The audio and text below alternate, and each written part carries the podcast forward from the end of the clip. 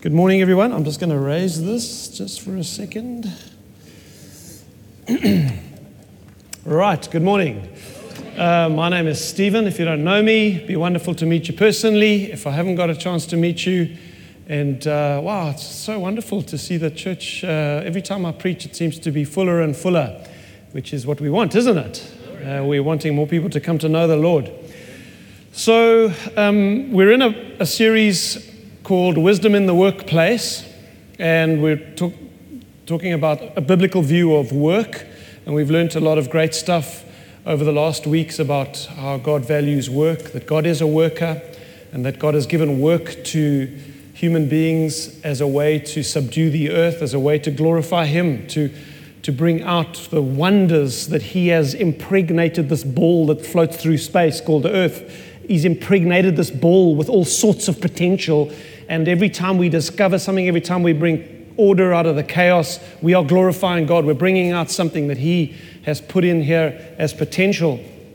And uh, that's kind of our view of work that work is good and that uh, work brings dignity and work brings a sense of purpose to life. And um, then Andrew asked me to, to speak particularly uh, from the perspective of a Christian business owner. So, um, while I'm not going to give you a speech about how it's good to own your own business and the benefits of running your own business, because I think part of what I'm going to say to you this morning is that God has a unique plan for each of us. Um, but in my own case, it has been to, in part, be an entrepreneur for 25 years since I left varsity. And what I am going to share with you is just some of the, the lessons that God has taught me and some of the convictions that I have had imprinted on me from God's word as He's taken me on this incredible journey of, of being an entrepreneur through the years. So I want to read a verse to you. Um, if you can see the whole verse, it should be up on the screen any second now. Um, which is yeah, First Timothy, and we're going to leave that up because this is the verse that I want to focus on with you this morning. okay, sorry, I need to stop my time. I was under strict instructions on the timing of things. Um, okay. so we've just had a lady who has a genuinely powerful prophetic gift come through this church. And um, it's been many years since I've actually been in a series of meetings where there was a prophet speaking, where someone was genuinely speaking by the Holy Spirit.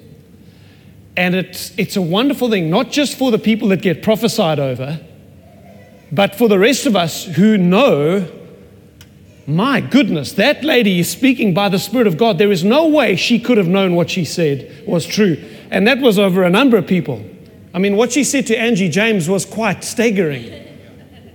Angie James is the head of the Treasure House, which is the name of our children's ministry. This lady doesn't know her, doesn't know our church, and she is prophesying over Angie about how she's full of joy and how she's like a traveling circus. And if you know Angie, that's Angie to a T.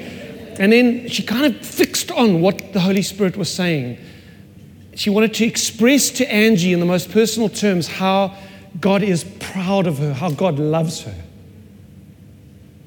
And she says this You know what God says? You are a treasure to this house. How radical is that? That is the Spirit of God speaking.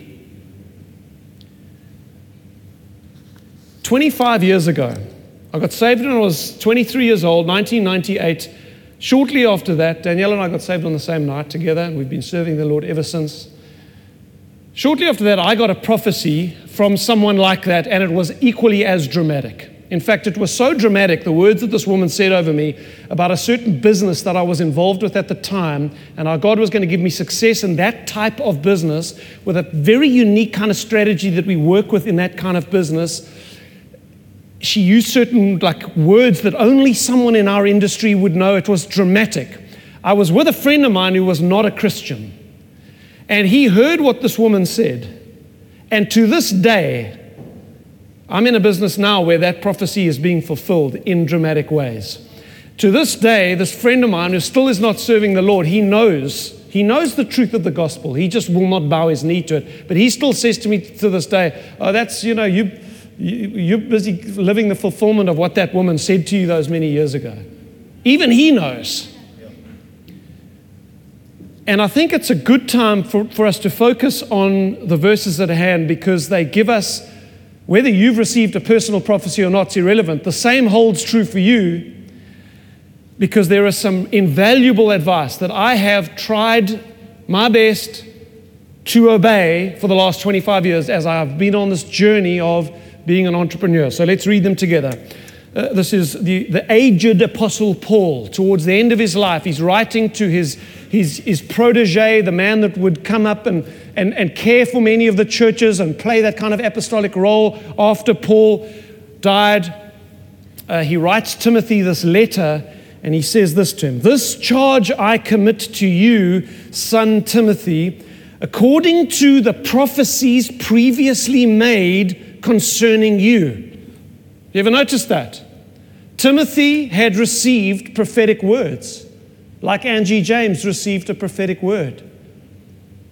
Now, Paul has some advice for Timothy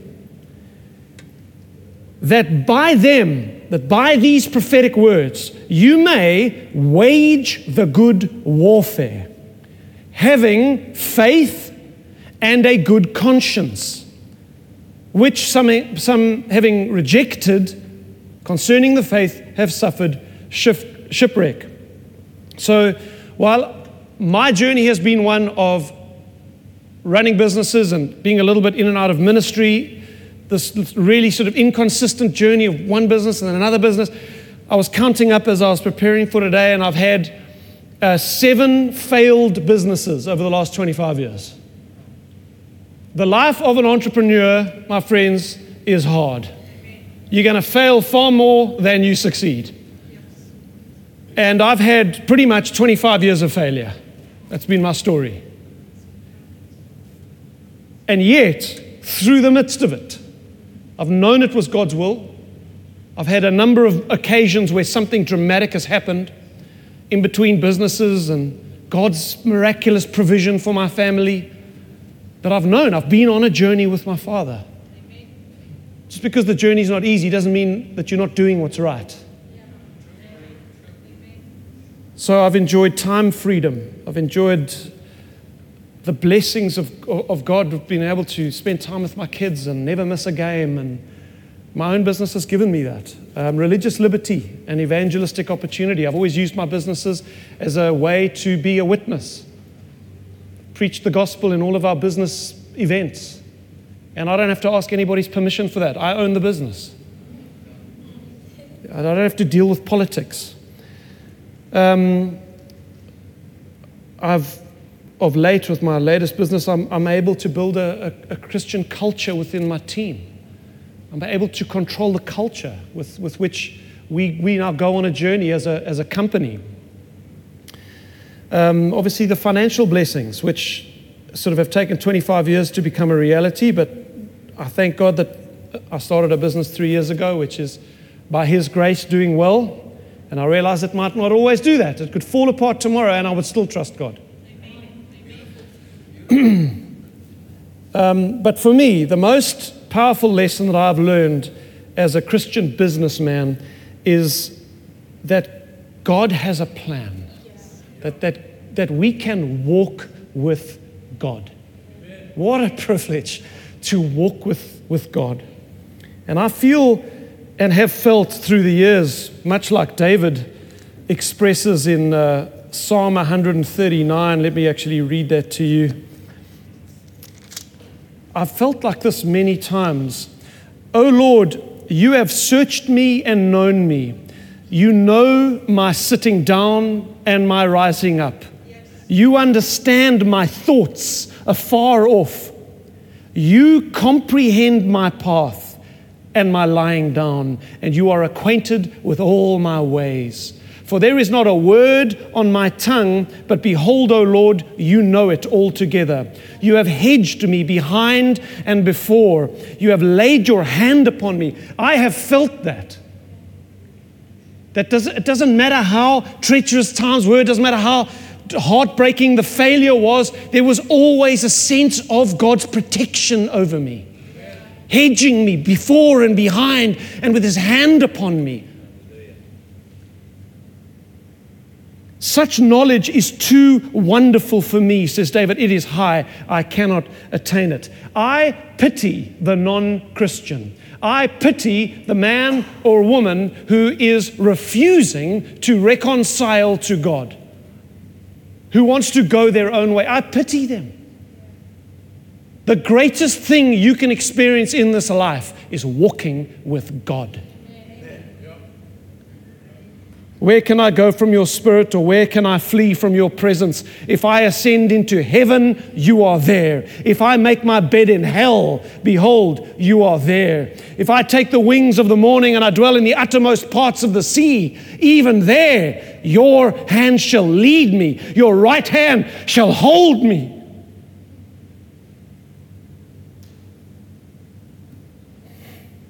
If I say, Surely the darkness shall fall on me, even the night shall be light about me. I've had, I've had some dark times. But in the midst of the darkness, there was always the sense that I'm actually in the light. It's okay, it's going to work out. Why? Because indeed the darkness shall not hide from you, but the night shines as the day. The darkness and the light are both alike for you. And then he, he says these most remarkable words that condemn every abortion clinic in this world, for you covered me in the inward parts. You covered me in my mother's womb. I will praise you, for I am fearfully and wonderfully made. Marvelous are your works, and that my soul knows very well. My frame was not hidden from you when I was made in secret, when I was in my mother's womb, and skillfully wrought, as it were, in the lowest parts of the earth where no one can see. Your eyes saw my substance being yet un- unformed. While I was still a fertilized seed, you saw my entire life. Now, listen to this. And in your book, they all were written, the days fashioned for me when as yet there were none of them. That is radical. God has a plan for you. Did you know that? All the days of your life have been planned out for you by a loving and all wise and all powerful, holy God who knows what He made you for. This is the thing that has carried me and struck me and, and delighted me through a life of struggle and business and failure and success and people and phone calls and, and events. And it's this daily thing walking with God. So I got this prophecy and then seven failed businesses, but, but in that time there was there was things that happened. I, I once, uh, I was coming out of a, my only job I ever had. I worked for three years for the IMM, and I had this idea of starting a, a training business. And I, and I, kind of had, a, had had another prophetic word where God had said I was going to own my own business, and I was looking, looking for this opportunity. And I came across this idea that someone mentioned, one of our clients mentioned it, and I had this crazy, stupid thought Stephen, you should go and write a course to do, to teach what this guy is looking for for his company. And I'm a 28 year old kid. What, what do I know? And I, I, was wrestling with God, and I, and I, was, I was saying, But God, I don't, I don't know anything about this. What, what do I know about this subject, cross selling? What do I know about? I didn't even know what cross selling was when He asked me if we did a cross selling course. And I'm arguing with God, and, and, and, and I labored with this thing for a couple of weeks, and I felt this, this impression no, you go and start this business. And uh, I remember I was driving my little Toyota Conquest, and I stopped. I was so, I was so um, consumed and, and, and tortured by this thought. I was pretty newly married. Now, am I going to go and resign my job and start a course teaching? So I have no idea what to do. Like, I know nothing about this. And, I'm, and I, I, I think I was like punching my steering wheel. I stopped and I said, and I was like, I, I raised my voice in prayer, which is okay to do to the Lord. And I said, God, I cannot do this. I don't know anything about cross selling. Now, it's, it's, it's, probably one of only two times this has happened, but this is the most dramatic time it's ever happened in my life. I heard an audible voice. God spoke a sentence in English audibly to me. I will never forget the words until the day I die. He said, I said, I cannot do this. He said, You can, because cross selling is all about edification. Now, that won't mean anything to you. That meant everything to me. Because of a previous business I was in, one of the primary uh, uh, principles we worked with was this principle of edification and how to edify one another, and it was a strategy we used. So God spoke to me something I knew, and it's like I stopped and I thought to myself, wow, that's that's actually true. It's not like this was something I'd been thinking about. This was a completely foreign thought. I resigned, started a course, wrote a course, ran a business for two years. That opened the door for the next thing. I could tell you a number of stories like that of how when I transitioned from one on the day that I'd given God an ultimatum, the 28th of June 2003, this was another business now. The next day, I remember I was, I was swinging for the fences. I'd, I'd been out of now work for like six months. We'd had no business. And I said, okay, 28th of February, Lord, I'm going to get a job as a shelf packer at Pick n Pay if that's what it requires because you say I need to provide for my family. So I thought, well, let me go out swinging. I went to Camps Bay. It was a beautiful summer's day. I had a big, because I'd worked as an evangelist for a few months, and we had a big sign that said, Jesus is alive. And I remember going down to Camps Bay Beach.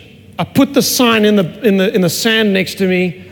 I like dug myself a little like bed and I was just going to enjoy my final day of freedom. And I was reading my Bible, one of these big donkey choker Bibles. I was like reading the thing with my Jesus is alive sign. And as I'm lying there, my phone rang. 28th of February, it was the, it was the deadline I'd given God. My phone rang. That led to my bringing the world's biggest coaching company to South Africa. I've seen, guys, time after time after time that God has been with me through the struggle. And I wouldn't have it any other way. Walking with God, what an unspeakable privilege. And I have been in awe of God's exhaustive knowledge of me and of His plan for me, His grace, His love. Jeez, I'm running out of time. Um, okay, let's skip to these two things that Paul says here's the point that I want you to, to realize that while your story and God's plan for your life and all the days fashioned for you is, is going to be different to mine, here's one thing we all have in common. According to Paul, we have to fight for our future in God. It is not a given that you're going to fulfill the plan of God in your life. Do you understand that? You have to fight for it. How do we fight for it? Paul gives us two things when he speaks to Timothy. He says, I charge you, this charge I commit to you, son Timothy, according to the prophecies previously made concerning you, that by them you wage the good warfare, having two things faith and a good conscience, which some having rejected concerning the faith have suffered shipwreck. I would venture to say not only is it possible to shipwreck your future and God's plans for you, I would hazard to say most people do not fulfill the plan of God in their lives. You've got to have two things faith and a good conscience. Number one, having faith. By faith, Enoch was taken away so that he did not see death. Speaking one of the, of the Old Testament saints, one of the only human beings who's never died. God just took him. His name was Enoch. And he was not found because God had taken him, for before he was taken, he had this testimony that he pleased God. But without faith, it is impossible to please him. For he who comes to God must believe that he is, that he exists, and that he is a rewarder of who? Of those who diligently seek him. You want to fulfill the plan of God in your life, my friend, here's one of the prices you're going to have to pay. You are going to have to diligently seek God with your life.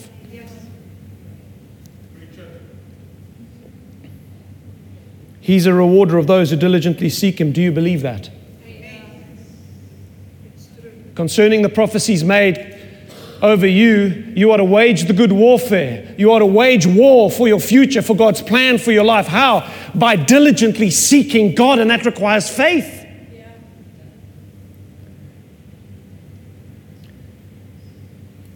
How do you, how do you seek God? I think rightfully, but maybe we overdo it sometimes. We, we have a narrative in church that says, you know, if you haven't read your Bible this morning or you didn't have your quiet time, don't worry, God's not condemning you. True. But do you ever have a quiet time? Do you have quiet times? Do you get alone and spend time with God and pray about your future and commit your day to Him? Do you have a discipline of personal devotions? I'm asking you this morning because you need one. If you are not regularly spending time in prayer, you are going to suffer shipwreck. If you are not reading your Bible, you are going to suffer shipwreck. This is God's word to you. Man shall not live by bread alone. You eat every day, don't you? But by every word that proceeds from the mouth of God. You need discipline. Well, I'm not disciplined. Okay, fine.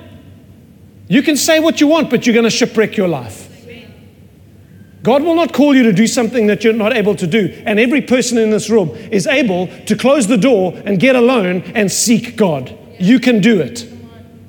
You don't even have to have any special words. You open your book. If you've never read the Bible, start at the beginning of the New Testament and begin to read. And then close that book and pour your heart out to God.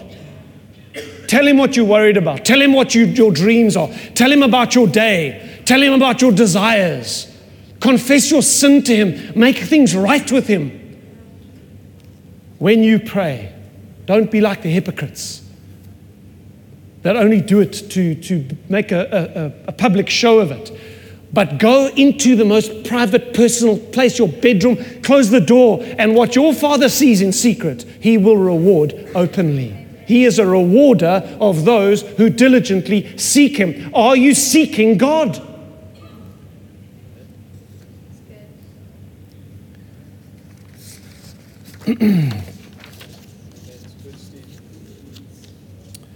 There's going to be long seasons in your life where seeking God is not easy because you're going to be in the wilderness. We hear stories about an audible voice in a car or a prophecy that you receive. But you know what? There will be seasons sometimes 10 years where you have nothing from God by the way of miraculous messages. David knew that. The same David that's talking about how God's exhaustive knowledge of him was too wonderful for him, he, he couldn't understand it. Psalm 63, a psalm of David when he was in the wilderness of Judah. Oh God, you are my God. Early will I seek you. He's in the wilderness. Everything's going wrong. Early will I seek you.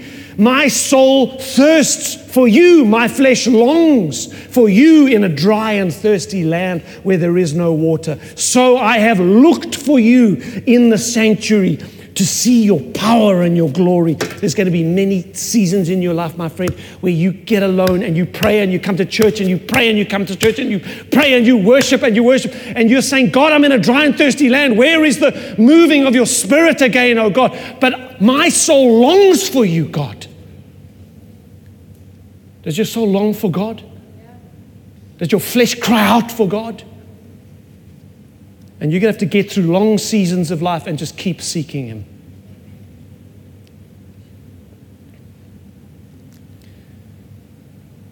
Secondly, having a good conscience. Paul tells Timothy if you want to fulfill the plan of God for your life, you're going to have to live with a clean conscience. Paul himself, when he was brought before the Jewish council, this is Acts chapter 23, where he is arrested in Jerusalem the first words he says to the Jewish council, this is Ananias, same man that crucified Jesus.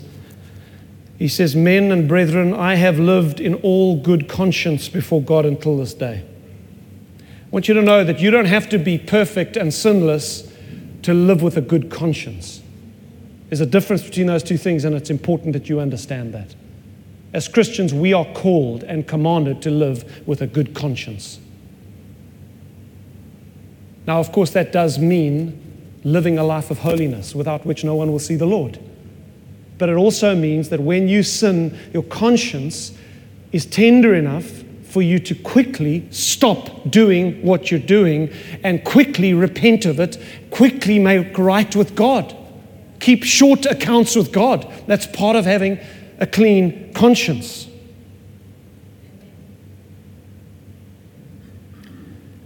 Many people don't understand the price that they are paying for their sin. God will not be mocked. As a man sows, so also shall he reap. Do you know that if you allow sin in your life, you are shipwrecking the plan of God for you? And, and just because when you sin and you allow compromise in your life as a Christian, just because a lightning bolt doesn't come out of heaven and strike you dead, just because nothing seems to happen dramatically and everything just carries on the way it is and you seem to be getting away with it, just because that's happening, that doesn't mean there's not consequences. God is patient, my friends. If you allow sin and you live in sin and you do not keep a clear conscience, you will not fulfill the plan of God for your life. You will not. You need a good conscience.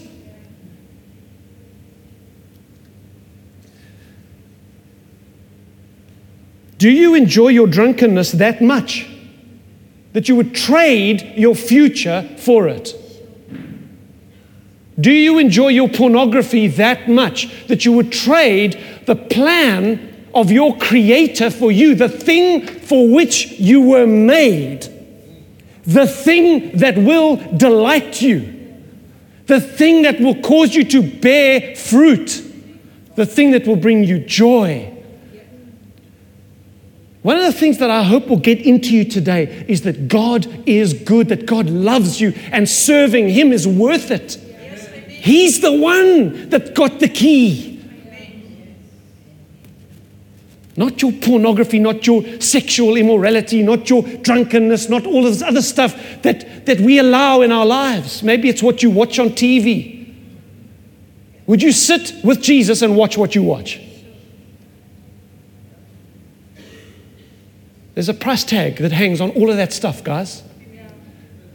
Wage war for your future with faith and a good conscience.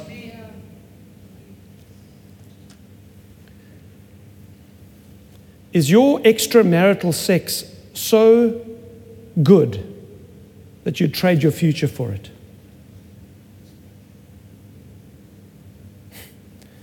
You can justify these things to your mates. God's not going to change, my friends. Amen.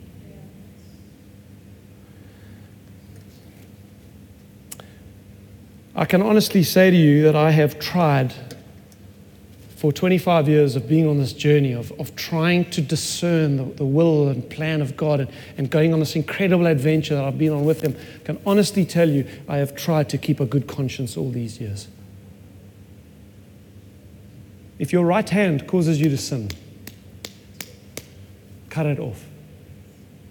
I don't drink alcohol anymore. You know why? Because that, that was a thing that was causing me to sin. And God's had to discipline me on that thing. So I don't drink anymore. Cut it off. It's better for you to enter into life Amen. than to live this life here in pleasure with two hands. Deal with your sin. It's costing you your future.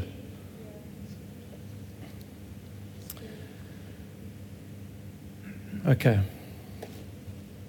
Let me close. Walking with God has been an unspeakable privilege.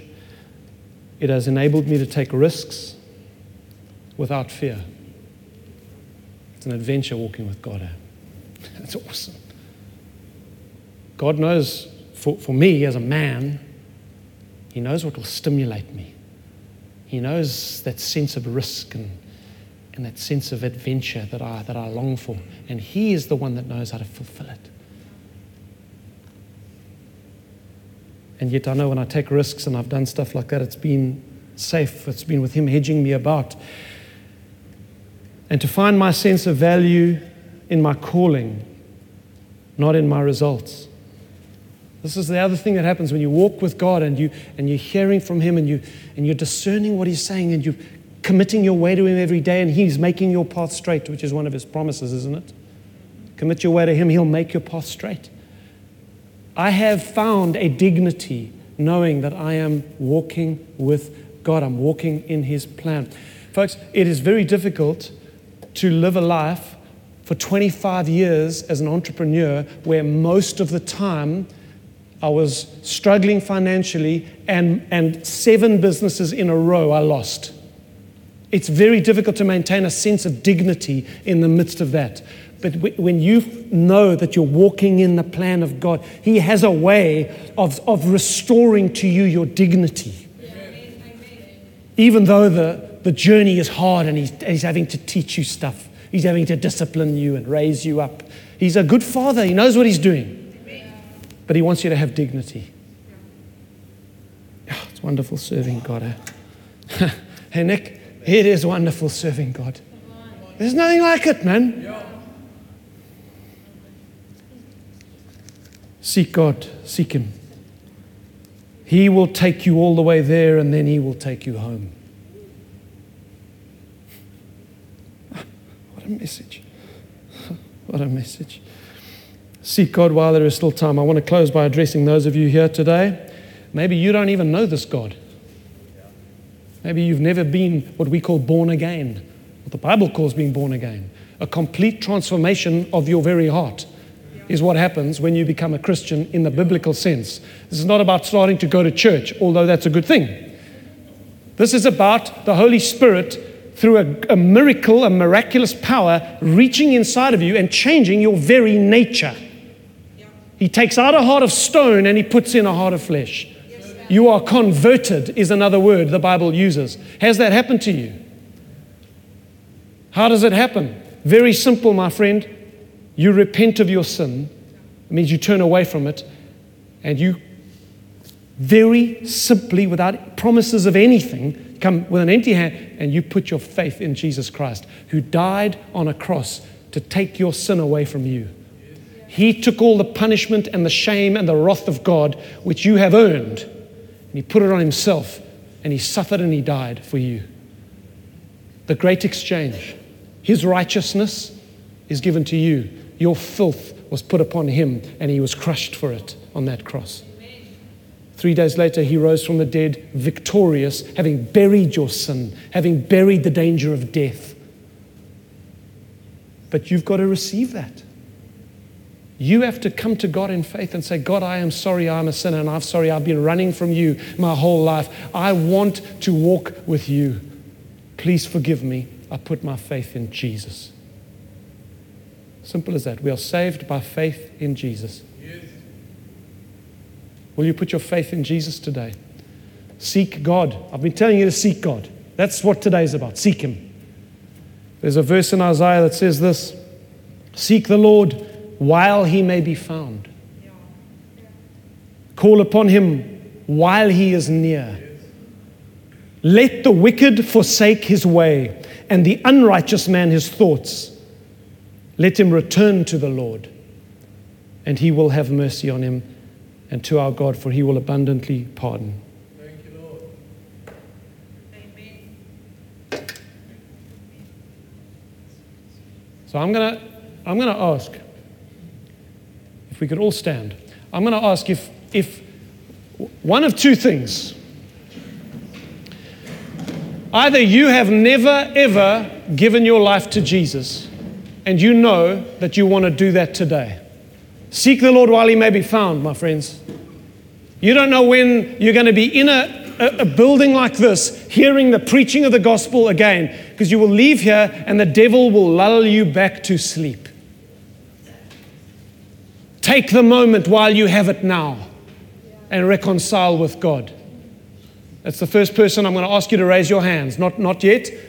I'm going to ask you to raise a hand. Second type of person.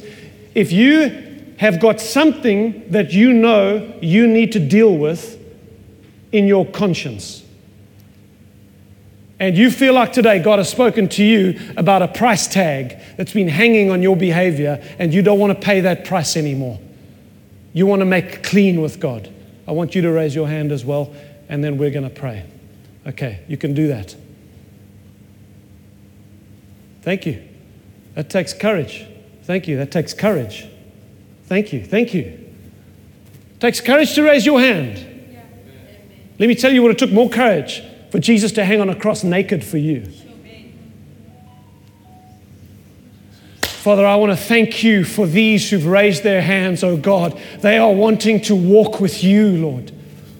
Some are wanting to be saved. God, I pray you save them today, Lord. Reach your mighty hand inside of them, take out a heart of stone and put in a heart of flesh, oh God. Let them never be the same again after today, Lord. God, we look forward to the day as we walk with them now that they will give themselves to water baptism, Lord, in order to be joined to you and joined to your church. And if that's you, raised your hand, that's your next step. You speak to the person that brought you here. The way you commit your, your life to Jesus publicly is in water baptism. And we encourage you to do that. And then, Lord, I want to pray for those who've raised their hands saying, Oh God, I'm a Christian, but I've been compromising. And I realize today that I have been giving up the great plan of God in my life. And I want to contend again for my future. God, I pray you forgive them. Forgive them, God. Your, your word says, confess your sins one to another and pray for one another that you may be healed. Well, they are confessing their sin as they raise their hands. Well, God bless you for doing that. God, I pray for them. Give them power to overcome their sin, to cut off whatever hand needs to be cut off, that they might walk with you and be in awe and wonder at your exhaustive knowledge and plan for them. We love you, God. We love you. We thank you that you love us, that you walk with us. God, empower us to walk with you in Jesus' name. Amen.